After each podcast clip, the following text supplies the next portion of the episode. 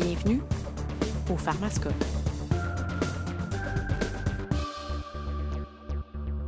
Alors, bonjour à tous, bienvenue au quatorzième épisode du Pharmascope. Je m'appelle Nicolas Dugré, je suis pharmacien au C I U S S du Nord de l'Île-de-Montréal. Bonjour tout le monde, Sébastien Dupuis, pharmacien au C I U S S du Nord de l'Île-de-Montréal, à l'hôpital Sacré-Cœur. Mais où est Isabelle, Seb? Je sais pas, je la trouve pas. Bon. Falloir qu'on se débrouille juste nous deux. Ben oui. À moins qu'on euh, qu'on se trouve quelqu'un d'autre. Ouais. Ah, mais je me rappelle maintenant, elle avait dit qu'elle prenait congé pour le prochain. Elle ah. était tannée des questions-réponses. Ouais. ouais. Fait que, ouais, on n'avait pas terminé. Il nous reste une question. Une, une costaude. Une costaude question. Euh, on pourrait en profiter, en fait, vu qu'ils a décidé de ne pas se présenter pour euh, la remplacer. Ben oui. On peut sûrement trouver quelqu'un qui peut nous aider à répondre à cette question euh, complexe. Mm-hmm. OK, donne-moi deux minutes, là, je vais aller fouiller dans les couloirs de l'hôpital, je reviens. OK.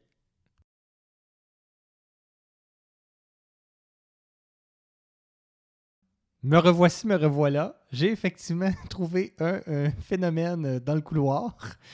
Fait que euh, accueillons avec nous euh, Guillaume. Bonjour, merci de me recevoir. Comment ça va? Ça va bien, vous autres? Ça, ça va super bien. Merci de m'avoir au Pharmascope. Je suis bien excité. Tu veux-tu euh, te présenter peut-être, nous dire euh, qu'est-ce que tu fais dans la vie? Bien, bien oui. Alors bonjour, Guillaume Brousseau, pharmacien euh, à l'hôpital du Sacré-Cœur de Montréal, du C I U S S du Nord de l'île de Montréal et aussi pharmacien euh, au regroupement de pharmaciens experts en néphrologie de la Baisse. Fait qu'on espère que notre question a un lien avec la néphrologie. Peut-être pas. Qui sait? Ouais. Vous êtes plein de blagues. Fait que euh, je vais te la lire, ça va comme suit. Ça vient de Marie-Pierre. Vas-y. Marie-Pierre, merci de ta question d'avance. On sait pas d'où ils viennent, hein, les gens qui nous écrivent des questions, Seb. Ça apparaît pas dans nos affaires, hein, ça? Non, ben pas tout le monde. Il y en a qui se présentent, mais... Si, si jamais vous voulez écrire euh, votre ville d'origine, là, il me semble que ça, ça coulerait mieux. Marie-Pierre de... De Bois-Briand. Fait que, bref, idée. Marie-Pierre, on sait pas d'où elle vient. Euh, fait que ça va comme suit. Bonjour, je suis pharmacienne et fan du Pharmascope. Merci, c'est, Merci, c'est, c'est gentil, on mmh. apprécie. J'aimerais que vous abordiez un sujet qui ne fait pas l'unanimité dans mon milieu de travail. Oh, ça sent la oh. bisbille! À savoir, quelle est la meilleure formule pour calculer la clairance slash D F G E pour l'ajustement des dosages des médicaments. Ah. Nous avons fait le tour du web, des internets, et les réponses trouvées varient énormément. Les monographies et études sont généralement faites avec la clairance à la créatinine. Mm. Sachant cela, doit-on continuer à utiliser la bonne vieille formule de Cockcroft-Gault ou à passer à C K D-E P I, réputée plus fiable peut-être. Mm. Merci de mettre fin à cette guerre entre moi et... Oh, ici c'est plus spécifique. Oh. Entre moi et mon collègue. Ah! Oh. Donc, c'était euh... dans sa pratique, mais finalement, c'en est juste un problème. Ouais, il euh, y, y a une chicane de couple. Là. Heureusement qu'elle n'a pas dit d'où elle était, on aurait pu savoir c'est qui son collègue. Mm. T'as bien fait de garder euh, l'anonymat, Marie-Pierre. Bon choix. C'est peut-être même pas son vrai nom. Monsieur X, ouais. Ouais, on n'a pas encore reçu ça, une question de Monsieur X, je l'attends toujours. Oh. Euh, fait qu'une question quand même assez euh, large. Euh, par où on part ça? Ben, euh, j'aurais tendance à dire qu'effectivement, je pense que le D S Q a fait un, un gros euh, changement dans la, la pratique de par l'arrivée mm-hmm. d'une valeur de D F G E hein, dans les laboratoires, ce qu'on n'avait pas avant. En effet.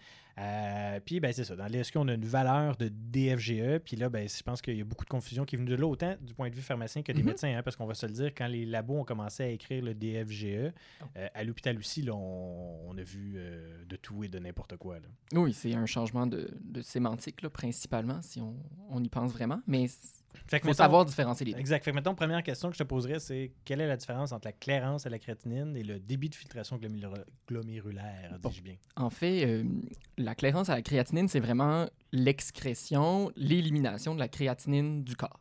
Donc, ça se fait par deux procédés qui est, oui, d'abord par filtration glomérulaire, mais il y a aussi une sécrétion tubulaire de la créatinine euh, qui est là dans les calculs de clairance, mais qui ne serait pas là dans un calcul de débit de filtration glomérulaire. Nous, ce qu'on veut vraiment savoir, finalement, c'est de savoir la fonction rénale du patient. Fait que ça, c'est vraiment la filtration glomérulaire des patients. Les clairances à créatinine, eux, étaient un peu imprécises du fait que ça comptait aussi une portion qui était la sécrétion tubulaire qui compte pour à peu près dix pour cent généralement, mais qui peut monter jusqu'à cinquante pour cent chez les patients insuffisants rénaux chroniques, ce qui pose en soi un problème. Fait que peut-être juste clarifier, fait que plus le patient était malade au niveau de ses... moins ses reins fonctionnaient bien, ouais. moins ses reins filtraient bien, mm-hmm. ben plus la sécrétion tubulaire en fait devenait une en composante proportion. Majeure du résultat de la formule. Exactement. Fait que là, si on utilisait, exemple, une formule qui calcule la clairance comme Cockcroft-Gault, Euh, j'imagine que plus on se ramassait avec un patient insuffisant rénal, moins la formule devenait... Euh... Elle était de moins en moins fiable. Puis, en fait, euh, même le comparateur, en fait, quand on parle de Cockcroft-Gault, là, le comparateur utilisé à l'époque, c'était la collecte de vingt-quatre heures, qui, elle aussi, en fait, est là pour avoir une, une clairance à la créatinine, va aussi compter la sécrétion euh, de créatinine, donc qui est aussi problématique. OK. Fait que là, le D F G E qu'on, a, qu'on voit maintenant, fait que débit d'infiltration glomérulaire estimé. Oui, estimé, bien sûr. Évidemment, nos formules ne sont, sont pas parfaites. Loin de là. OK, fait que le, le D F G E, ça ne calcule que la filtration glomérulaire et ça ne tient pas compte de la sécrétion tubulaire. Euh, oui et non, dans le sens où euh, ce qu'on utilise comme contrôle dans les études, donc qui ont évalué les formules pour estimer le D F G, euh, le contrôle était l'iothalamate, qui est un iode radiomarqué, qui lui permettait d'avoir vraiment le D F G réel du patient. Par contre, nos formules... C'est le, le fameux gold standard. C'est le fameux gold standard. L'étalon doré. Ouais. Exactement. L'étalon doré. On aime ça, les étalons. Euh... On pourra le couper au montage, cette petite phrase-là, si tu veux.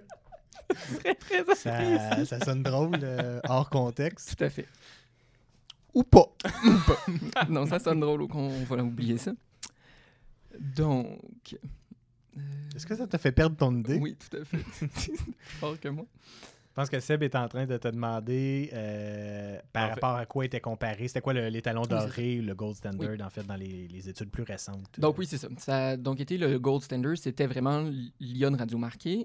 Euh, mais nos formules d'estimation, eux, continuent d'utiliser la créatinine comme marqueur. La créatinine, c'est absolument imparfait.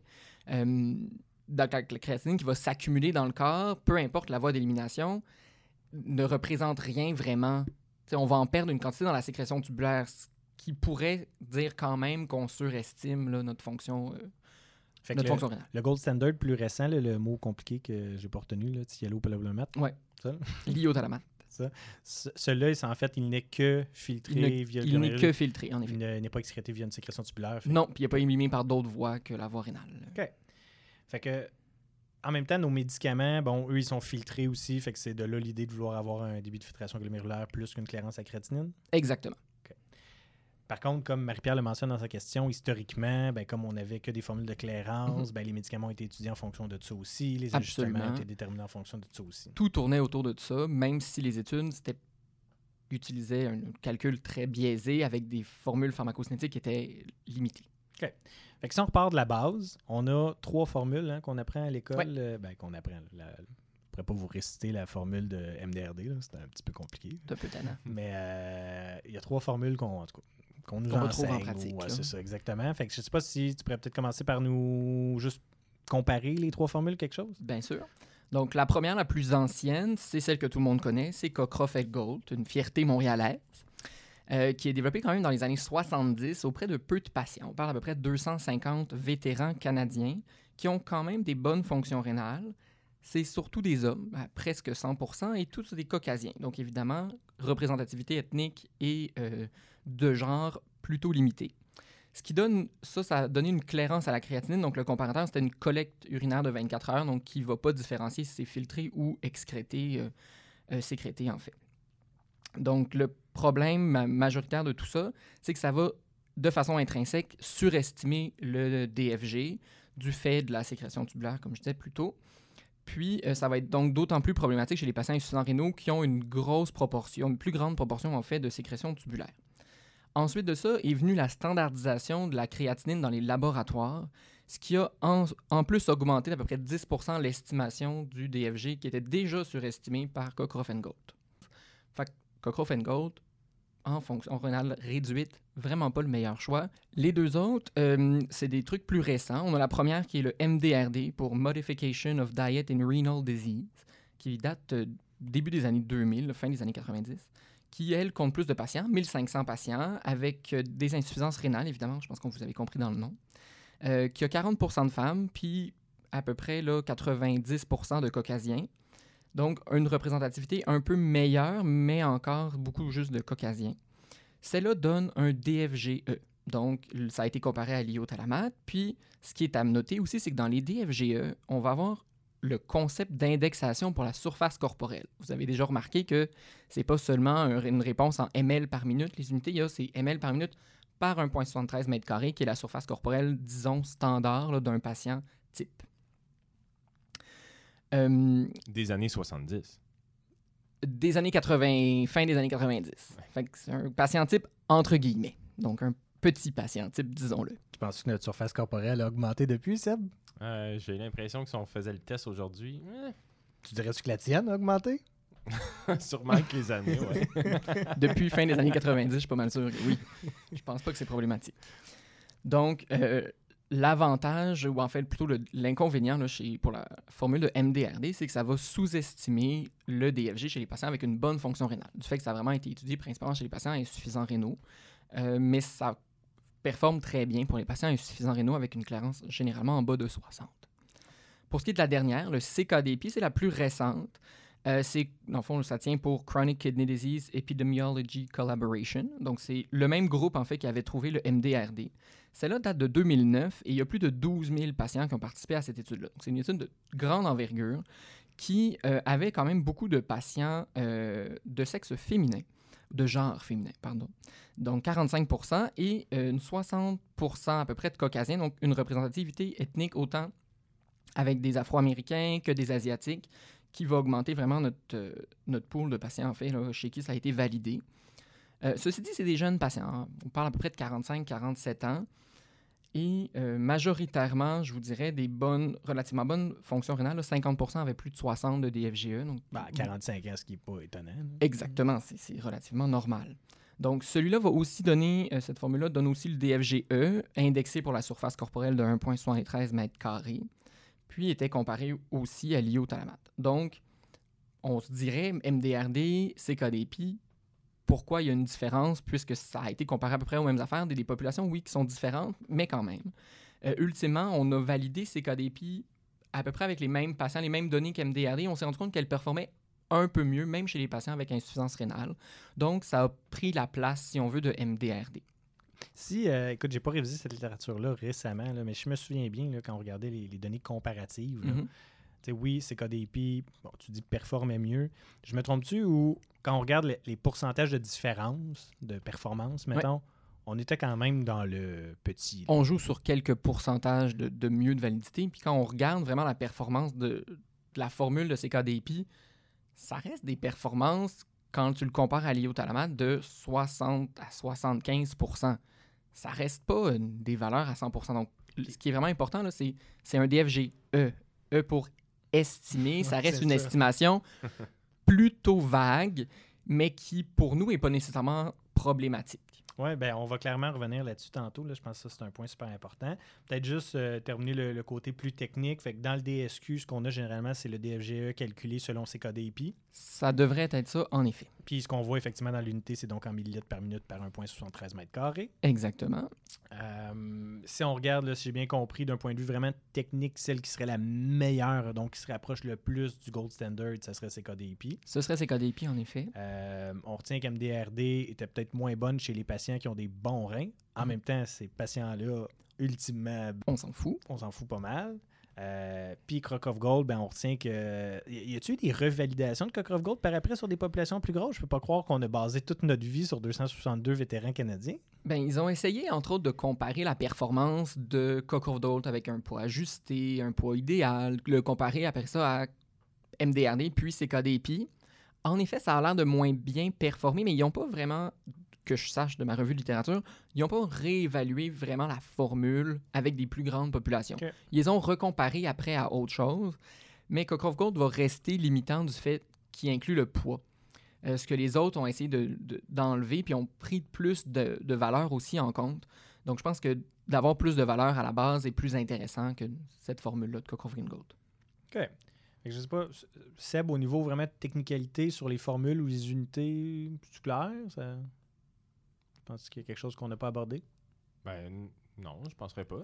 Moi, je pense que le point qui est important, puis c'est ce que les gens veulent savoir ultimement, mm-hmm. c'est « OK, fine, mais là, j'ai, j'ai un patient, j'ai un médicament, comment je gère tout ça? » C'est une excellente question, mais c'est un puis débat sans fin. C'est la question de, de Marie-Pierre, puis on oui. l'entend dans toutes les professions, on l'entend, puis là, on entend « Ah non, mais justement, celle à la Cockcroft, c'est mieux parce que, bon, les médicaments ont été étudiés avec ça, parce qu'elle, elle donne en millilitres par minute. Euh, » On entend « Ben non, C K D-E P I, c'est plus fiable. Mm-hmm. euh, on, puis là, quel poids prendre après ça? Le poids ajusté, le poids idéal, le poids réel, mm-hmm. là, c'était plus gros que tant. » On entend un paquet de patentes. Oui. On pourrait même faire la moyenne des deux, si on veut. Hein? Fait que, en pratique, là, qu'est-ce qu'on utilise puis comment on l'utilise? Ce qu'on veut, nous, c'est ajuster notre médication. Donc, je suis d'accord avec la prémisse de base qui dit qu'on devrait utiliser Cockcroft-Gault du fait que c'est ça qui a été utilisé. Mais, il ne faut pas oublier que les études pharmacocinétiques dans le développement des médicaments, ça reste des trucs basés sur un échantillon de population faible. On parle de une dizaine de patients, si on est chanceux, puis c'est souvent des modélisations pharmacocinétiques. Donc, Cockcroft-Gault, même là, n'était pas tant utilisé. On n'a pas vraiment utilisé ça pour bien mesurer après ça les... ce qui advenait du médicament chez les patients insuffisants rénaux. Ouais, c'est beaucoup plus des modèles mathématiques, c'est... théoriques, que de la mesure de concentration sérique. Exactement. Ça nous donne une idée de ce qu'ils ont utilisé pour stratifier les patients quand il y avait des valeurs de créatinine, pour savoir dans quel groupe ils allaient les mettre, pour quelle dose ils allaient donner. Mais ultimement, ils n'ont pas nécessairement corrélé la concentration du médicament avec les ajustements qu'ils ont proposés. Donc, je, on croit maintenant que Cockcroft-Gault, on peut pas mal la mettre, la, la lancer par la fenêtre, c'est plus vraiment d'actualité. Donc, ce qu'on devrait utiliser, à mon sens, ça demeure C K D-E P I qui est la plus performante. En effet, les médicaments n'ont pas été utilisés, euh, étudiés, par contre, avec cette formule-là. Mais si on a la valeur la plus fiable, après ça, il faut utiliser notre gros bon sens. Ce qui fait que le, ce débat-là ne sera jamais terminé puisque, ultimement, c'est à nous de prendre une décision avec les valeurs qu'on a puis le patient qu'on a devant nous. Oui, parce que je pense pas qu'il y ait de, d'études randomisées contrôlées sur le gros bon sens. Hein? Malheureusement, non. Ce serait pertinent, par contre, si on a un projet de recherche à faire. Là. Fait que... Là, la question, c'est, fine, si on utilise euh, C K D-E P I, donc si on utilise la valeur qu'on obtient dans le D S Q, on se rappelle ouais. qu'elle est en millilitres par minute par un virgule soixante-treize mètres carrés. Oui, tu fais bien de le rappeler, le un virgule soixante-treize mètres carrés est vraiment important. Fait que comment on travaille avec ça? Là? En fait, euh, on utilise le résultat du, du D S Q, mais ensuite, il faut indexer ça. Il faut donc mettre la surface corporelle de notre patient dans cette formule-là. Donc, vous trouvez un calculateur qui va pouvoir vous permettre de calculer la surface corporelle selon idéalement la formule de Dubois et Dubois, ou Dubois au carré, je ne sais pas si ça se dit. Donc, il va vous donner une surface corporelle pour votre patient. Est-ce que c'était des frères? Je ne saurais te dire. Mais c'est pas comme Dupont et Dupont, ils l'écrivent pareil. Ah, d'accord. Donc, ça restera un mystère. Donc, euh, vous allez donc trouver votre surface corporelle en utilisant le poids et la taille de votre patient. Ça va vous donner une surface corporelle. Vous allez ensuite faire une règle de trois. Et donc, vous allez pouvoir trouver quelle est la fonction rénale de votre patient pour sa vraie surface corporelle. Fait que ça va, ça va nous donner un, un équivalent, parce que là, ça, l'unité de mesure va être en millilitres par minute, donc, une fois qu'on va avoir fait notre petit calcul mathématique. Exactement. Vous allez avoir une, un, un, une, une réponse en ml par minute. Si on veut, là. Non, mais oui. Ça va rester un D F G E. Oui, mais si on veut le comparer à ce qu'on obtient avec Cockcroft, mettons, ça serait... Oui, au niveau des unités, oui, ça va être semblable. Unités, oui. Exactement. Ouais, les unités, oui, mais la, la, l'autre clairance versus euh, filtration. Il ouais. ben, ne faut pas oublier que notre patient, nous, on mesure sa créate encore. Mm-hmm. Le problème essentiel dans, dans toute l'évaluation de la fonction rénale, c'est qu'on utilise encore la créate qui a de multiples limites. Ouais. Fait que ça, bon, ça, c'est la partie, je trouve, un peu de théorie. En pratique, honnêtement, moi, je trouve que les gens se compliquent beaucoup trop la vie avec les, l'estimation de la fonction ah, rénale. Oui. Le nombre de fois où j'entends des discussions, où je vois des cas où l'on dit « Mais là, le patient, avec telle formule, il arrive à vingt-huit millilitres minute, alors que si je prends son poids idéal, j'arrive à trente-cinq millilitres minute. Là, mon médicament, moi, dans la monographie, ils disent de l'ajuster en bas de trente millilitres minute, mais que fais-je? » Puis, je vais vous le dire, je trouve ça un petit peu ridicule, généralement. C'est un peu lourd, en effet. Un des points importants sur lequel tu as mis l'emphase, c'est que c'est toutes des formules qui estiment des affaires. Si vous prenez un patient, euh, j'aime bien le faire, là, il y a plein de calculateurs où vous rentrez les données des patients, puis en fait, ils vous les calculent toutes là, ouais. en même temps. Puis si vous prenez un patient moyen, n'importe qui qui a un poids ordinaire, un âge ordinaire, ouh, ça c'était comme X-Files-like. Je vais enlever le son sur mon ordinateur. euh... Je suis même pas sûr que le monde a entendu. Il y a comme un bruit mystérieux. Euh... Fait que c'est ça, il y a des calculateurs dans lesquels vous oui. pouvez tout rentrer. Puis si vous prenez un patient là, qui n'est qui, qui pas dans aucune extrême, fait qui n'est pas particulièrement maigre, ou qui n'est pas particulièrement obèse, ou qui n'est pas particulièrement vieux, ou tout ça, ou qui n'a pas une créate très, très basse ou très, très élevée, honnêtement, les résultats des trois formules vont être pratiquement pareils. Là. Absolument. On va se le dire. Mm-hmm. Ouais. Ça va se ressembler beaucoup. Fait que pour tous ces patients-là, je pense qu'il n'y a pas de problème. Les problèmes qu'on a, c'est quand on a affaire à des patients justement un petit peu plus extrêmes. Mon ah oui. exemple classique, c'est tout le temps la madame très âgée qui pèse genre… quarante quelques kilos. Exactement. Puis là, elle, si tu fais une comparaison, si tu fais une C K D-E P I sans ajuster pour la surface corporelle, tu vas avoir probablement une valeur qui est deux fois plus élevée ah oui, oui. que Cockcroft-Gault que tu auras fait avec le poids. Là, mm-hmm. Fait qu'avec une formule, tu vas peut-être avoir vingt mille minutes, puis avec l'autre formule, tu vas avoir quarante mille minutes. Là. Puis ça, on en a vu euh, des tonnes. Là. Des fois, la différence est ouais, énorme. Chez les personnes âgées. Puis là, je peux comprendre que si tu ne comprends pas bien ces chiffres-là, euh, là, pour l'ajustement de tes médicaments, ça peut commencer à devenir plus, euh, ça devient compliqué. Euh, plus problématique. Déjà, si on, est, on, on ajuste le débit de filtration granulaire en fonction de la surface corporelle, je pense qu'on vient d'enlever une grosse partie de la différence qu'on va mm-hmm. retrouver entre ces formules-là, parce qu'une fois qu'on fait ce calcul-là, ça va se ressembler beaucoup. Fait qu'on se répète, c'est une estimation. Puis la créatinine, en soi, c'est aussi une valeur très fluctuante, très, on le sait, là, on le mm. voit tous les jours, ça bouge énormément. Euh, fait que vraiment, là, arrêtez d'essayer de trouver le, le millilitre minute près. Là. On, ouais. on est dans des ordres de grandeur. On Exactement. Va pas, on va pas dans les chiffres après la virgule.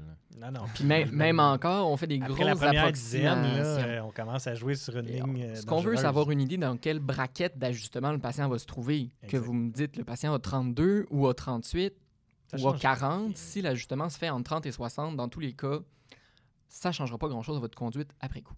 Après ça, quand on tombe dans la, la fameuse zone là, euh, limite, là, fait que là, on a, je ne sais pas quel exemple on pourrait prendre, là, n'importe lequel, avez-vous un médicament euh, préféré, les gars? Préféré? Ajusté, là. Quelque chose qu'on voit régulièrement. Le ciprofloxacine. Ah bon, c'est ah ben, un bel exemple. Bonne idée. Fait que la ciprofloxacine, si on regarde dans les monographies ou les logiciels, tout ça, ils vont nous dire d'ajuster la dose en bas de trente millilitres minute. Right? Mettons qu'on a un patient, puis là, avec euh, le D F G E estimé par C K D-E P I, on arrive en indexant pour la surface corporelle du patient, on arrive à, je sais pas moi, trente-trois millilitres minute. Mais là, on se dit « Ah, je n'ai pas besoin d'ajuster, je suis correct. » Puis là, ça donne que, bon, c'est une personne âgée, puis tout ça, puis avec Cockcroft-Gault, ça nous donne vingt-sept millilitres minute. Là, on se dirait « Oh, oh! » Que fais-je? Mais dois-je ajuster? Ça, c'est la bonne question. Puis c'est ça les questions que les gens se posent, je pense, beaucoup. Puis, à mon avis, le questionnement ne devrait pas être sur c'est quoi le chiffre que j'ai obtenu, mais beaucoup plus sur qu'est-ce que je fais avec la dose du médicament? Qu'est-ce que je donne? Pourquoi je le donne? Mm-hmm. Et quels sont les risques et bénéfices à soi? J'utilise tout le temps les termes anglais pour ça. Là. En français, on va essayer de trouver un équivalent, là, mais en anglais, on utilise undershooter. Ben, c'est, c'est une espèce d'anglicisme francisé, oui. en fait. Undershooter ou overshooter. Donc... Je pense qu'on pourrait traduire ça par surtraiter ou sous-traiter. Ouais, sous-dosé, sous, en tout cas. Tout ça. On vous laisse euh, votre traduction préférée. Voilà. Euh, d'habitude, on demande à Google, là, mais euh, je ne l'ai pas apporté. Euh, undershoot, Google, il dit sous-estimé. Fait que je c'est pas. Euh... J'aime moins. Google, euh, non. Ah c'est non, pas mais. Euh, pour aujourd'hui. Souvent, là, nous, on... Google, c'est notre référence euh, première pour euh, les traductions. Ah, oh, mais il faut. Ma date, ma meilleure, c'est soit les patients trempettes, pour les dippers, on a... ou euh, les Un mannequins, classique. Les études mannequins. Les double dummy. Double, c'est intéressant. C'est les études double mannequin. Je préfère les trempettes. Mmh. Bon. Euh, fait que c'est ça beaucoup plus la question. On devrait avoir un questionnement beaucoup plus clinique que mathématique. Absolument. Fait que je ne sais pas, mettons, si on parle de la ciprofloxacine, mettons, tu avais une patiente mmh. de quatre-vingt-deux ans qui obtient donc un D F G E estimé avec ses C K D-E P I en fonction de sa surface corporelle à trente-trois, puis avec Cockcroft-Gault à vingt-sept.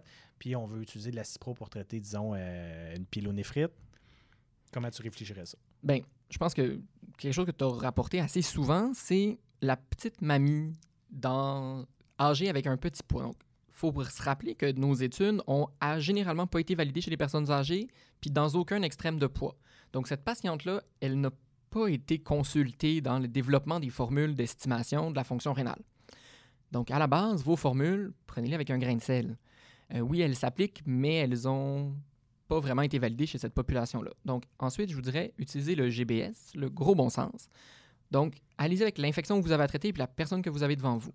Vous avez une patiente qui a une pyélonéphrite que vous devez traiter avec un antibiotique. Donc, il faut prendre en compte à ce moment-là la dose qu'on voudrait donner.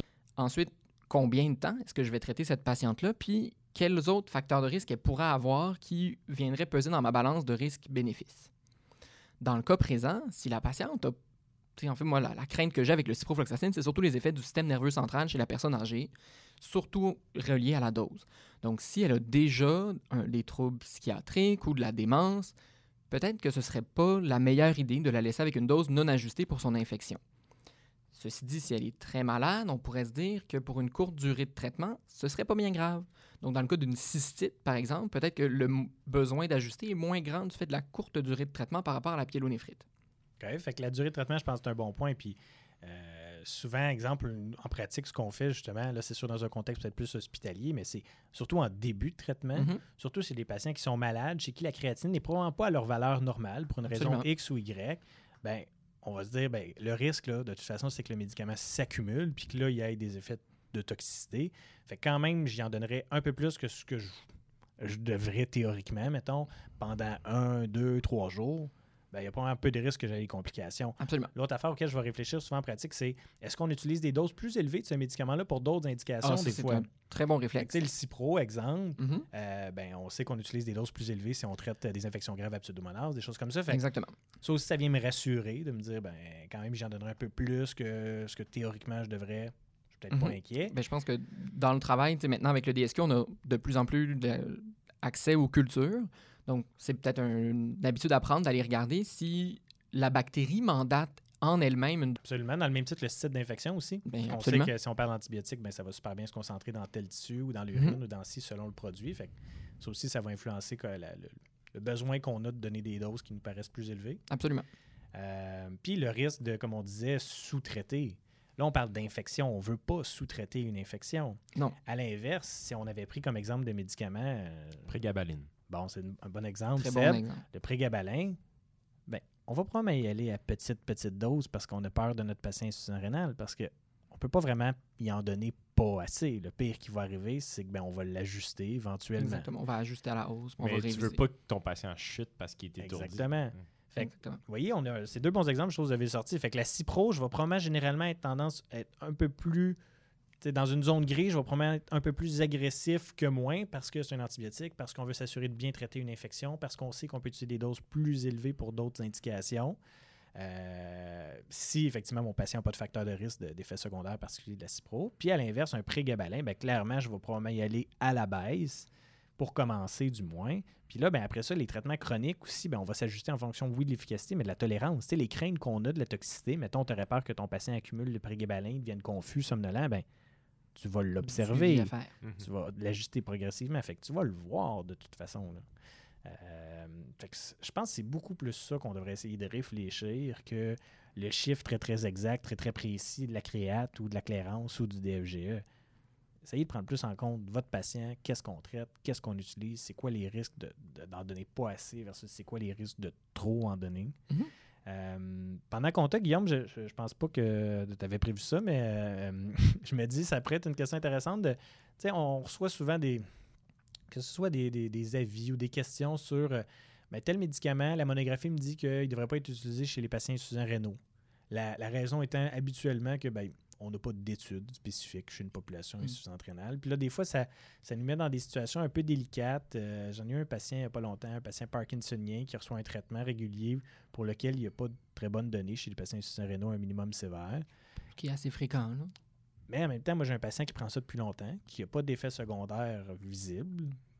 Bon, on ne mmh. peut pas tout savoir, mais du moins, quand on le questionne puis qu'on l'observe, on note rien. Puis qui a un traitement qui semble fonctionner. Comment tu abordes... Euh, C'est parce qu'il y en a des tonnes, des exemples oh, de médicaments. Il y en a plein, là, on, comme ça, là. Les sous-émis, là, les insuffisants rénaux, c'est bien connu dans les études. Je pense que la première chose, c'est ce que tu abordes, c'est de voir le patient. Ultimement, ce que je veux, c'est traiter un patient. On peut se baser sur des données pharmacocinétiques, les voies, les voies d'élimination du médicament, les effets secondaires pour essayer de guider un petit peu notre pratique. Si on n'a pas de données sur le, les doses ou l'ajustement à faire en insuffisance rénale, bien... C'est sûr que si le médicament, a priori, on voit qu'il est éliminé par voie hépatique principalement ou euh, par d'autres mécanismes non rénaux, ce serait peu probable que la diminution de la fonction rénale influence l'élimination du produit. Bon, après ça, c'est sûr que l'insuffisance rénale chronique, ce n'est pas qu'un débit de filtration glomérulaire qui diminue, c'est aussi euh, des déplacements des sites de liaison plasmatique par euh, les produits de dégradation de l'urée. C'est aussi un changement complet au niveau des métabolismes, la diminution des cytochromes. Donc, il y a beaucoup d'autres valeurs qui vont entrer en ligne de compte, mais ultimement, pour commencer, c'est de regarder est-ce que la voie d'élimination est rénale, oui ou non. Si la réponse est non, ben ensuite de ça, utilisez votre gros bon sens. Si votre patient le tolère bien, ne semble pas avoir d'effets secondaires, c'est pour ce moment-là où vous faites cette vérification-là adéquate pour suivre le traitement. Ceci dit, c'est à réévaluer à chaque fois que vous verrez le patient ou épisodiquement tous les X nombres de mois si vous avez un suivi de la fonction rénale. Puis là, les deux autres éléments que j'ajoutais peut-être qui sont aussi juste du gros bon sens, mais c'est de voir est-ce qu'on a d'autres alternatives de toute façon pour traiter mm-hmm. tel problème chez ce patient-là qui sont mieux documentés ou pas. Puis aussi, toujours, je, les gens vont finir par me trouver bien fatiguant avec ça, mais d'en parler avec le patient. Là, tu sais, ça se dit à un patient, regardez, tel traitement, je vais être honnête avec vous, chez quelqu'un qui a des problèmes rénaux comme vous, je ne sais pas exactement qu'est-ce que ça donne, si c'est plus, moins sécuritaire que chez quelqu'un qui a une bonne fonction rénale. C'est un médicament, nous, de ce qu'on voit, qui est beaucoup ou pas éliminé par les reins, mm-hmm. selon la situation. Les effets secondaires qu'on voit quand on donne des doses peut-être trop fortes, ça ressemble à telle telle affaire. Fait que si on décide de l'utiliser, ben on faudrait qu'on surveille ça, voir. C'est sûr que vous avez peut-être plus à risque de l'accumuler que quelqu'un qui n'a pas ce problème rénal-là. Qu'est-ce que vous en pensez? Comment vous voyez ça? Puis, euh, je veux c'est dire... une conversation à avoir avec son patient, puis une décision à prendre avec l'équipe traitante aussi. Tu sais, les gens détestent les zones grises. On le sait, dans notre domaine, il n'y en a, il y a que, ça, que ça ou presque. Puis les gens veulent avoir un oui ou un non, puis on sait très bien qu'on l'a rarement. Puis je réponds tout le temps la même chose. Parle-en avec ton patient. Dis-y ce qu'on sait. Puis ben, réfléchissez à ça. Fait que... Good, good, good. Bon, une autre petite question aussi là, en lien avec l'évaluation de la fonction rénale. Là.